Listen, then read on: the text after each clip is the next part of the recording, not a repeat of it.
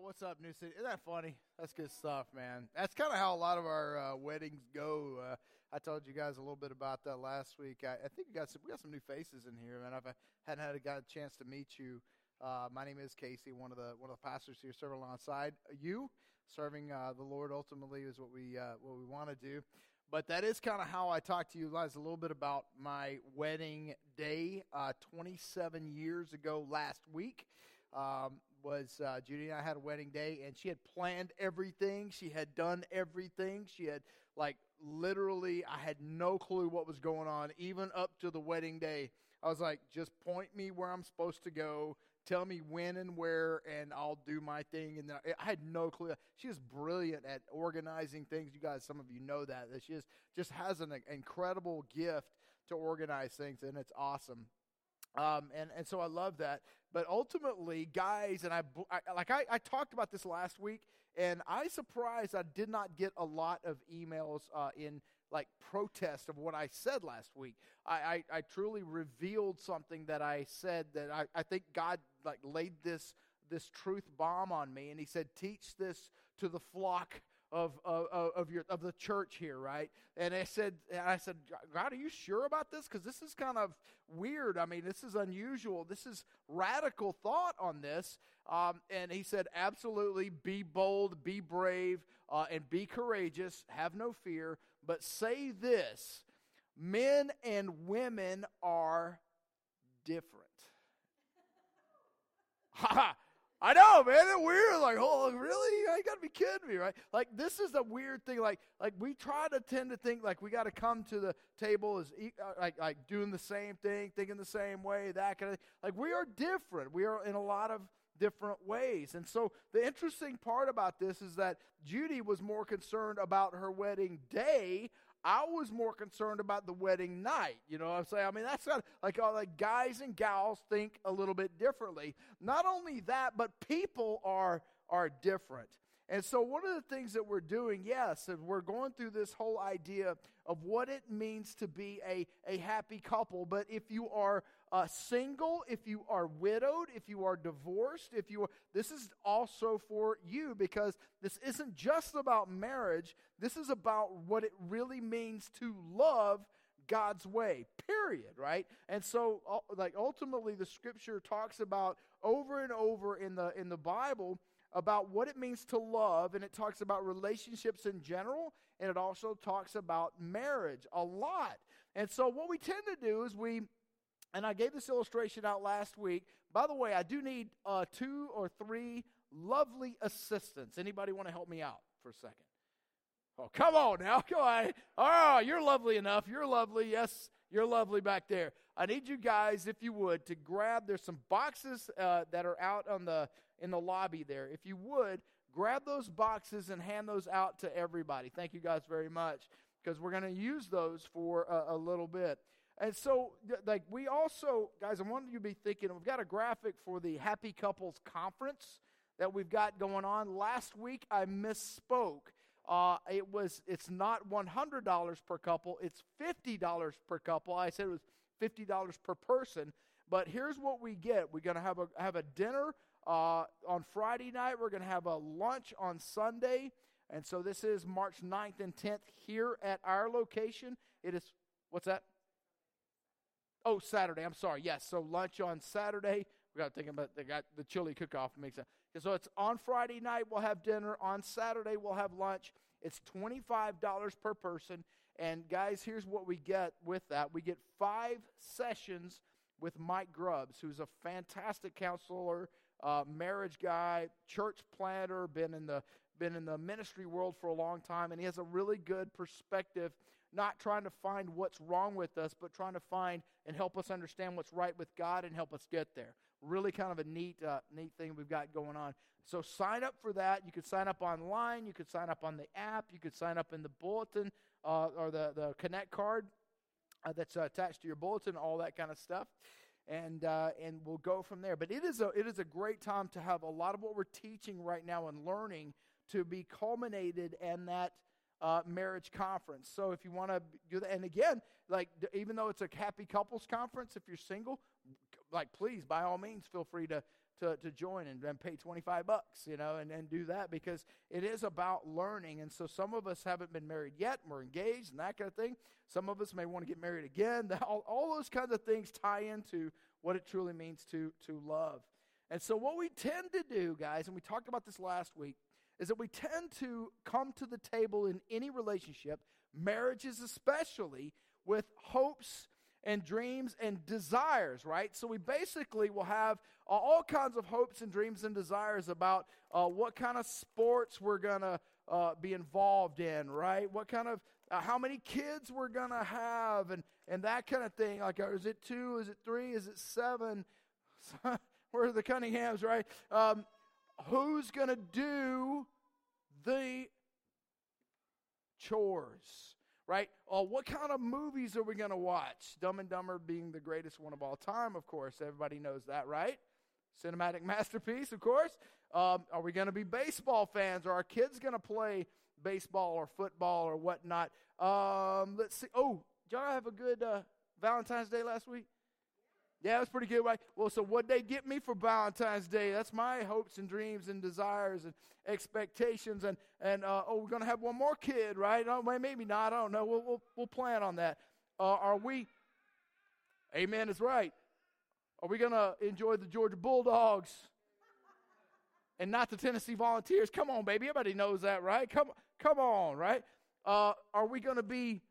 Uh, how are we gonna spend our time?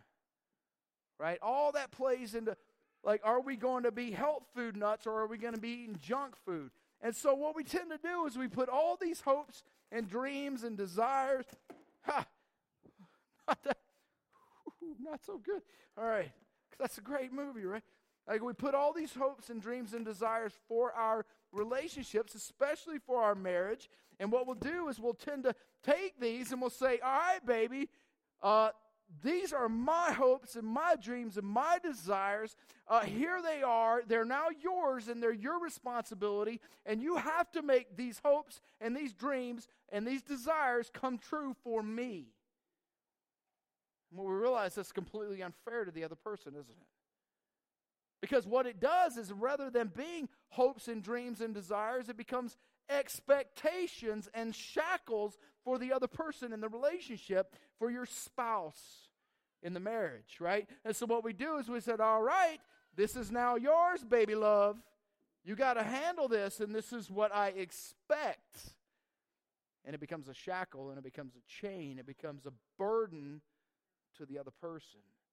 And that's not fair to the other person, is it? And so many times we tend to come up with those things and we don't realize what we're doing, but, we, but our culture kind of dictates that you're supposed to marry somebody that's good for you. And in essence, I understand that. But ultimately, our job as a married couple, our job in any relationship, according to the Word of God, is that we are to try to do whatever we can to meet the expectations and the dreams and the desires and the hopes of the other person. Philippians 2 3 comes to mind, which says, Do nothing out of selfish ambition, but in everything consider others as better than yourself. That's different and it's radical from the world from the world and the culture that we live in that says look out for number one. It's a dog eat dog world. Uh, you got to climb your way to the top and and do whatever you can to step on whoever you got to to make sure you, you get yours. And that's not how the world or how the word is, is, is written out. It's contrary and countercultural in a lot of ways. Expectations that are burdened to somebody else is the strong belief that something will happen or will be the case in the future.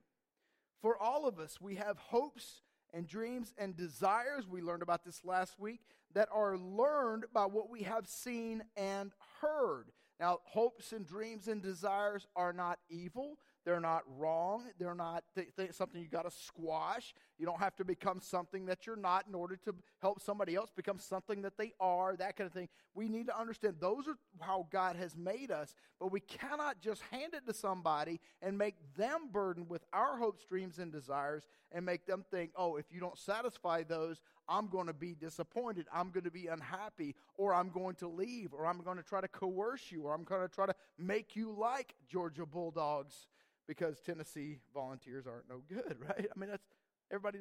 Oh, no, never mind. There's a little bit of a personal thing just happened. Sorry about that. Back to reality, right?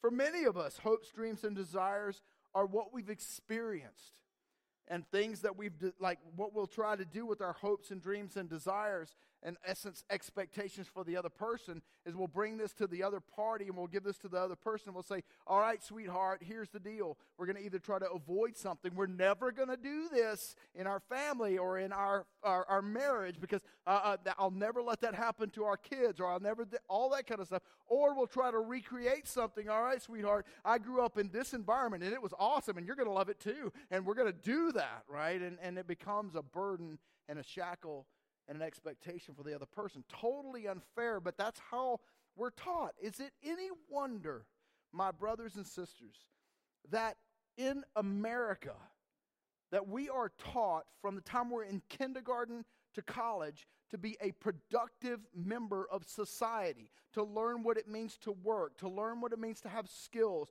to learn what even even to like learn what it means to be a, a productive member in your household. There are classes about how to cook and how to do these different things. Like like yeah, how do we actually function in the in the workplace and become good stewards and good neighbors and good employees and good uh, uh, like people, uh, citizens, if you will. We do all that kind of stuff from, from kindergarten to college, and as a result, our unemployment rate is 4.1%, which is amazing. In other words, 96% of all the eligible workforce is working. Hallelujah, that's awesome. But the divorce rate is 50%. No wonder, right? No wonder. We don't learn what it means to be a spouse. We don't learn what it means to be a husband. We don't learn what it means to be a wife. We don't learn what it means to actually have a relationship growing up. We learn how to be productive in society and make sure things function right. It's backwards. And here's the reason why we're going into this. If it does not happen in the church, guys, it will not happen. It's up to us. Amen. I've said this before the church is the last hope of the world. It really is. Everybody's talking about this stuff with, you know, the shootings in the schools. I had another one this week, a tragic one, horrible stuff. Everybody wants to try to do this and that and try to break, make new laws and take away guns and get new processes. Guys, without Jesus, it's meaningless. Amen? That's why we are here. Somebody texted me, man, this is a jacked up world, and said, that's why we are here. Because we have got to be the light of the world. It doesn't, if it doesn't happen with us, it won't. And it begins with me and how I approach relationships and love and how I approach marriage.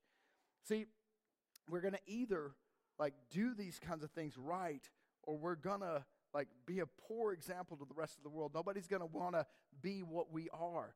So we've got to have what, what, what Mike Grubbs calls exemplary marriages, meaning that and exemplary relationships and exemplary love, meaning people like, man, you guys really love each other a lot. How do you do that? Tell me about that. So we can be an example, not just, you know, not just uh, somebody that, that does the different things, right?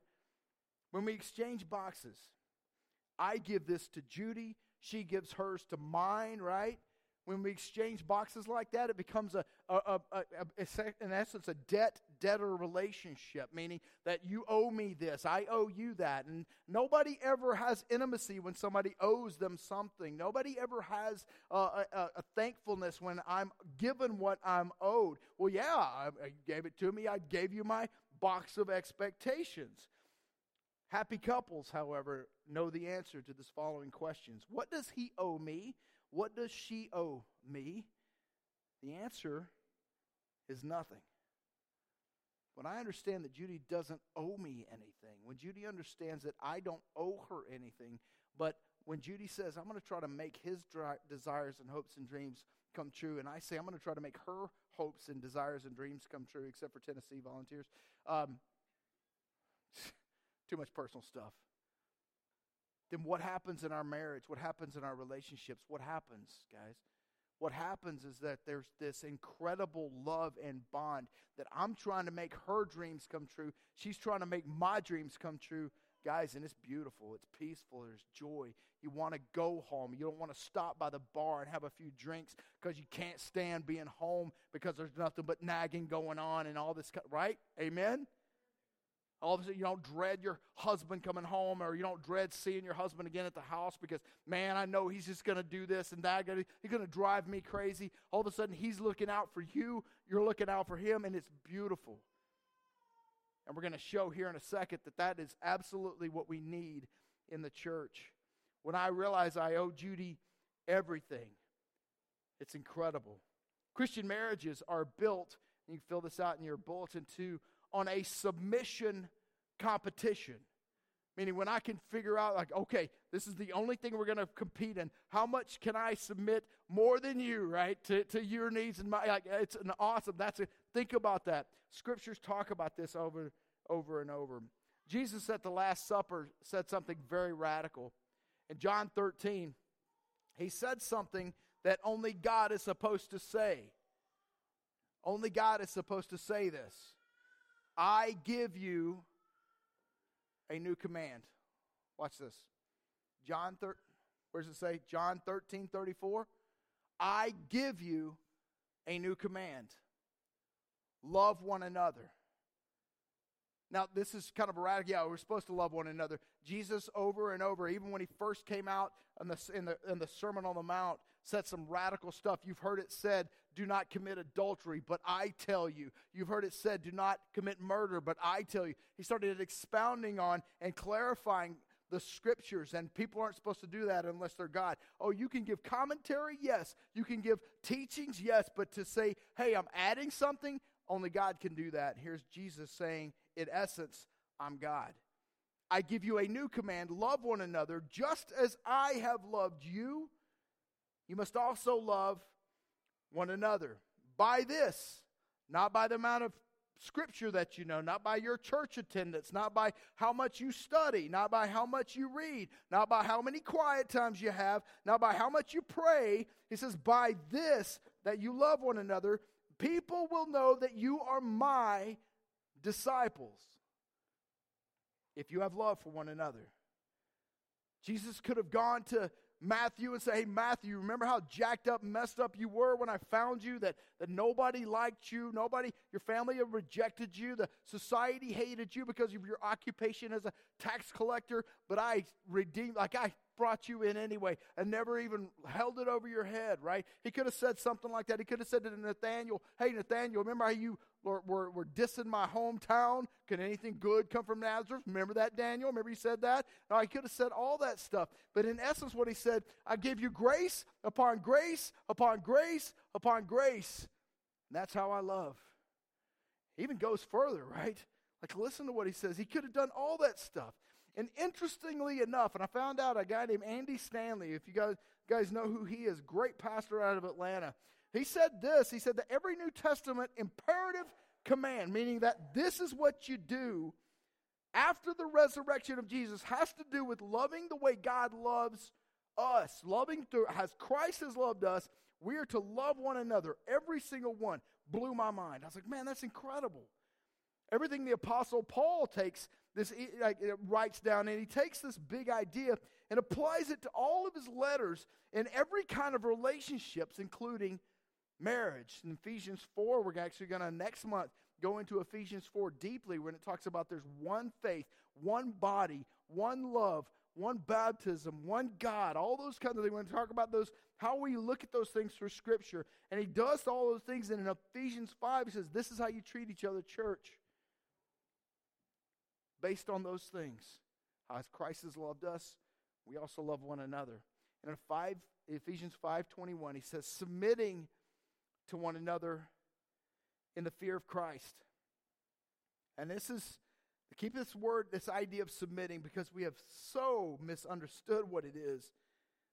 In Ephesians 5.22, he goes on. And what he does, he says, Here's the church submitting to one another in Christ. Then he starts talking about marriage. Then he starts talking about the church again. So there's this church sandwich in the middle of marriage, meaning that marriage and all, how like how we view that is so critical for the way the church functions. Amen. Wow.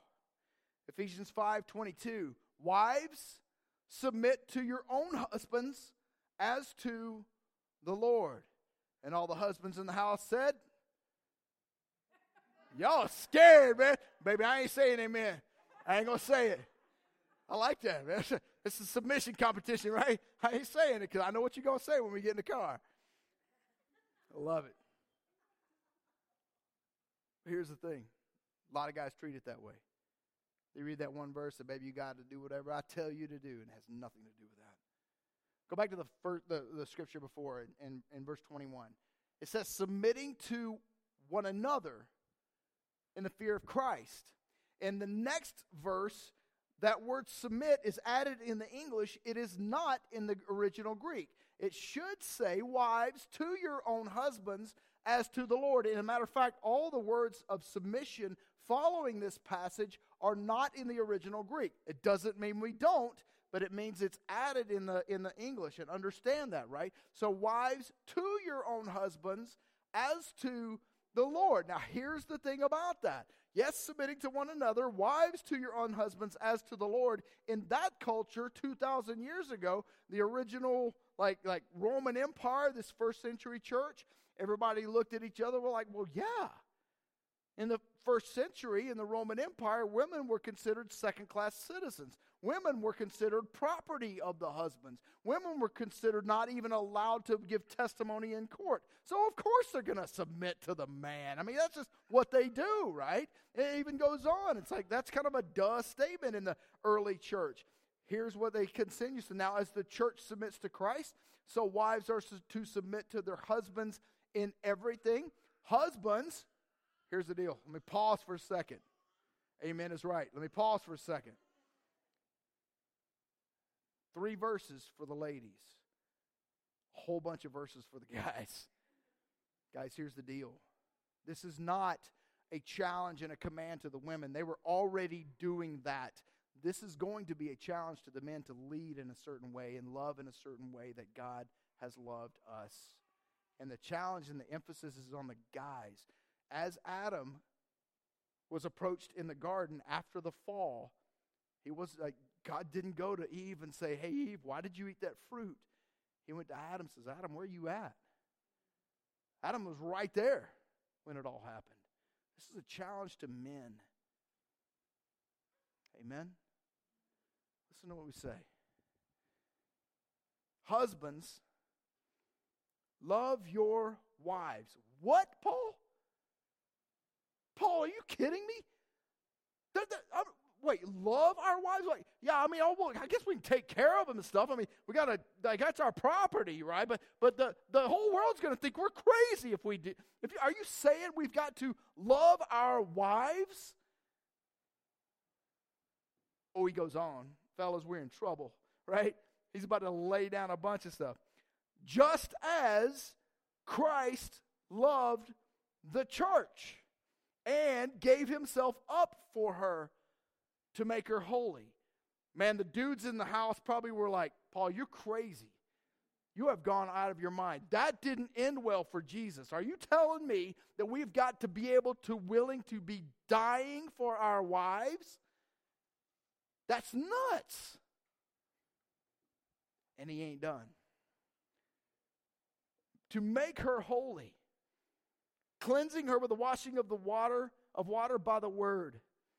He did this to present the say it church to himself in splendor without spot or wrinkle or anything like that but holy and blameless and this word blameless is actually means a word for unaccused. How many people are so ashamed about what they're going to be presented to when they get to see the maker of makers and the holy of holies? All of a sudden, they're going to have to give an account for absolutely everything they've ever done. They're going to have to answer for the cuss word and the drunkenness and the addiction and the pornography and all the different things, and they're going to have to answer for that. And they're going to be sweating like crazy. Oh, please let me in. And Jesus is saying, You are covered and unaccused. Wow. We get to go boldly before him, man, as Christ's followers, covered by his blood. We go, yes, man. And he said, okay, you're one of his, you're in. Revelation says so many times, well, yeah, but it says the dead will be judged, but we're alive in Christ. Wow.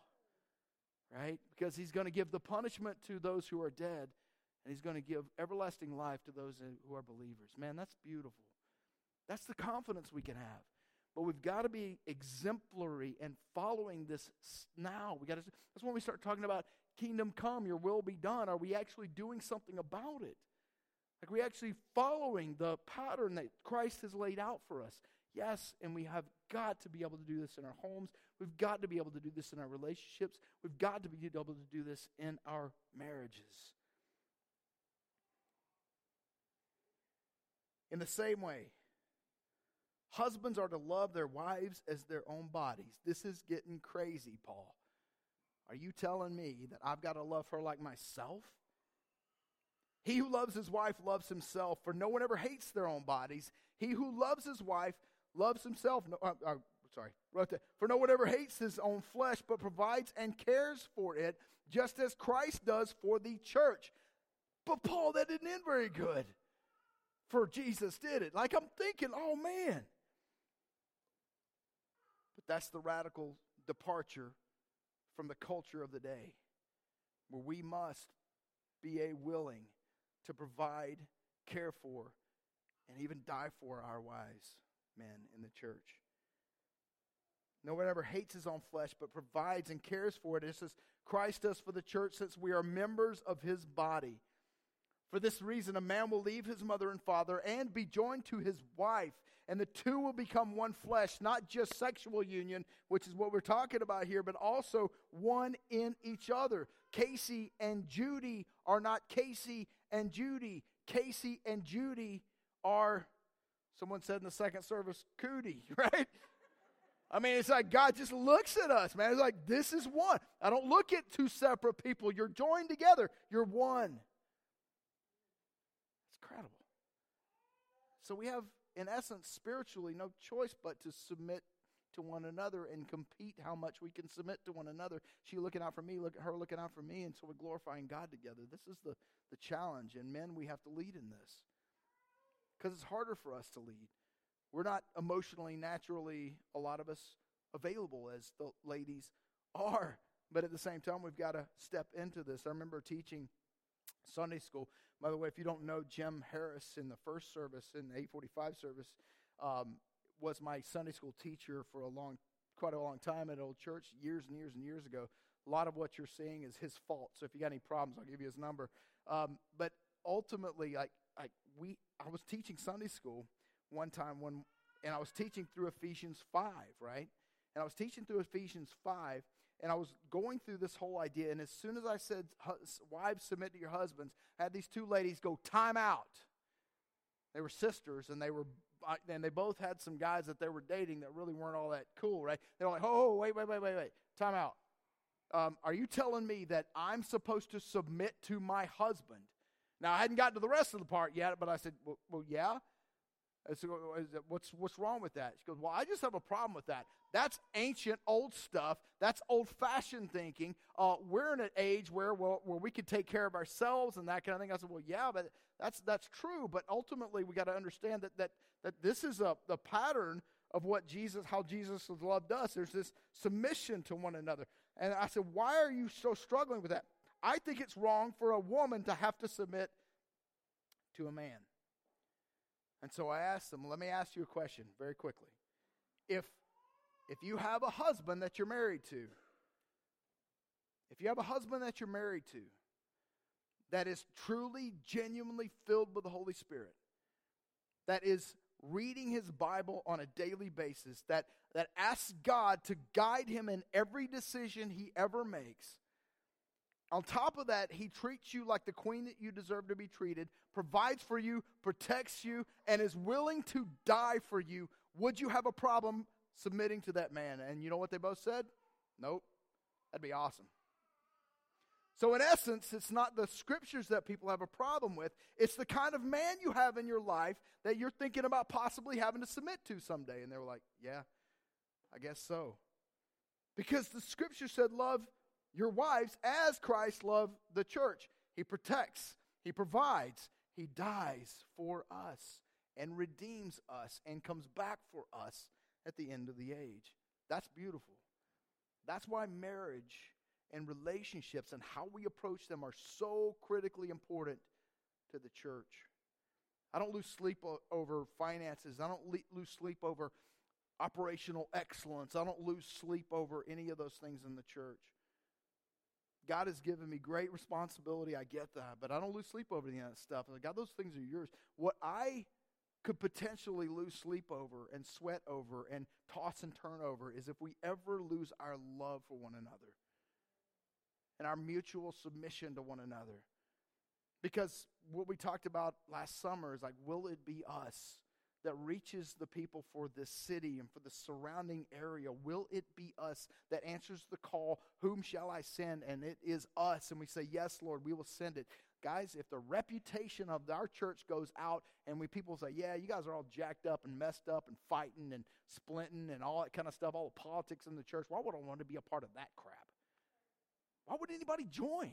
Why would anybody want to know Jesus, right? But when we love one another and we're tight and we're submitting to one another and you're looking out for me and I'm looking out for you and we got hundreds of people looking out for one another, people want to join and be a part of that. Amen? Wow. And it starts at home. And it starts with a decision we make in our own lives to ultimately submit to, to the Lord.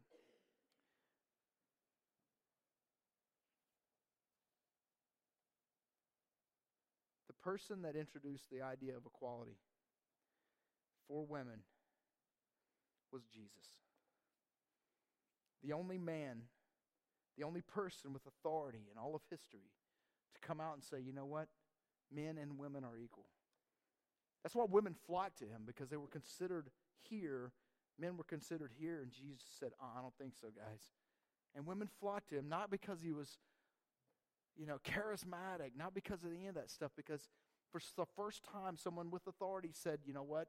They're just as good as anybody else. And he treated them that way. Women followed him and, and gave money to him and, and helped his ministry and in many ways led in his ministry. He argued for the value of women. He argued for the worth of women. Ladies, if you're into like we've got to be equality and you're fighting and marching and that kind of stuff, like you ought to be following Jesus with a fever pitch because he's the one that came up with that when everybody else says, you know what, you're property. He said, I don't think so. You are of value. It's no wonder why women flocked to him. Jesus is the first person with authority to give, give women equality and respect. It's an amazing thing. And we're going to finish with this. We're going to close with this. And I want to remind us of the homework we had from last week that I asked you guys to spend 35 seconds a day. I know it's crazy. We got lives, pal. Reading scripture. Matthew 22 should be up on the screen there. Matthew 22, starting in verse 34. And this is after Jesus had been teaching about the eternality of marriage and the eternal perspective we're to have. It says, When the Pharisees heard that he had silenced the Sadducees, they came together and one of them, an expert in the law, asked a question to test him Teacher, which command in the law is the greatest? And he said to him, Love the Lord your God with all your heart, with all your soul, and with all your mind. This is the greatest and most important command. And listen what he says next. The second is like it. In essence, you can't separate the two. One you can't have without the other. Love your neighbor as yourself. All the law and the prophets depend on these two commands. Guys, there's no closer neighbor than the spouse sleeping next to you.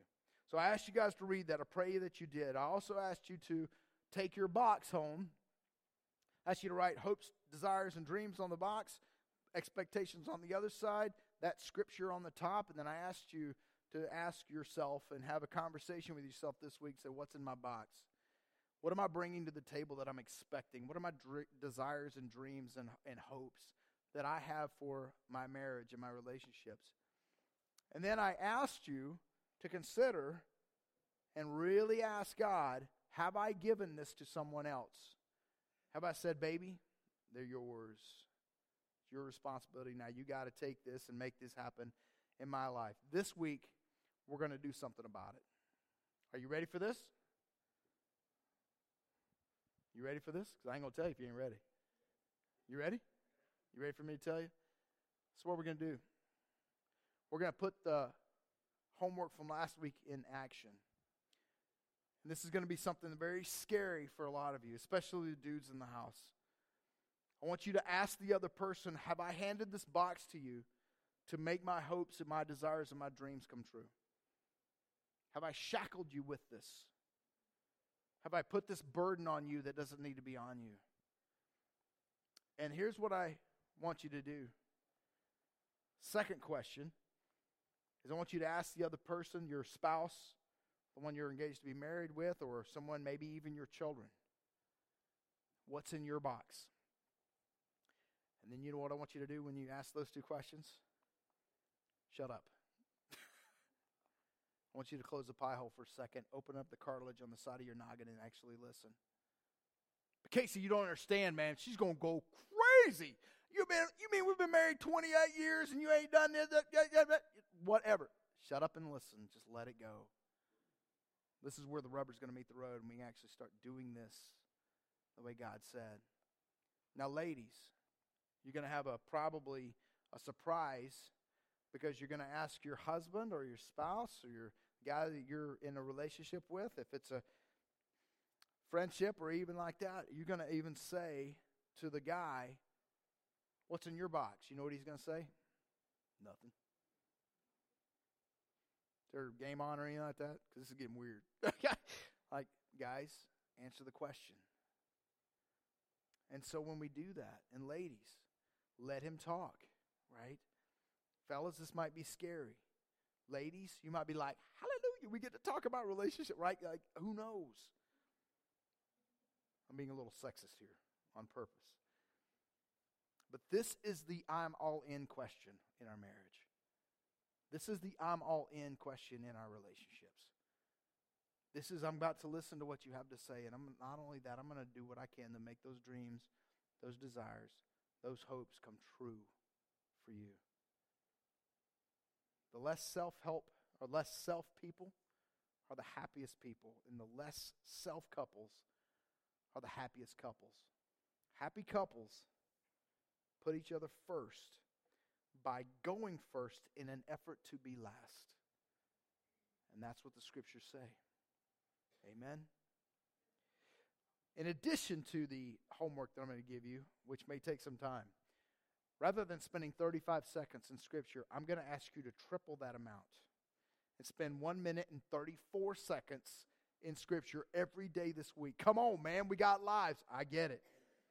But I want you to read Ephesians 5 21 through 33. You can put that on your box as well. Read that every day along with the other scripture. Oh, that's almost two whole minutes? I'm being a little sarcastic, but that's how some people approach this? It might take you longer than that just to find your Bibles, right? Than to actually read it. I always say this all the time TGFG, thank God for Google. You read it on your phone, however you do it, but do it that way. Couples, people, brothers and sisters, has this been helpful to you today? And I'm telling you, when we do this His way, when we love His way, there ain't no stopping the kingdom from coming. We want to pray for it? Let's do it. Let's love the way He said. Father, we love you. And we are amazed by you and thankful for you thankful for everything you have done. Um, you are the one that set love in motion. You are the one that is love. God, I've said this before. You are not a loving God. You are love. There's a big difference. Being loving means having to try to love somebody. Lord, you are the epitome of love. It is you that is love. May we start stepping into that, what that means for our spouses, for our relationships, for our friendships, for our families, for the church. It is in your Son's precious and holy and awesome and amazing name we pray. Thank you, Lord, for setting the example, Jesus. Everybody said,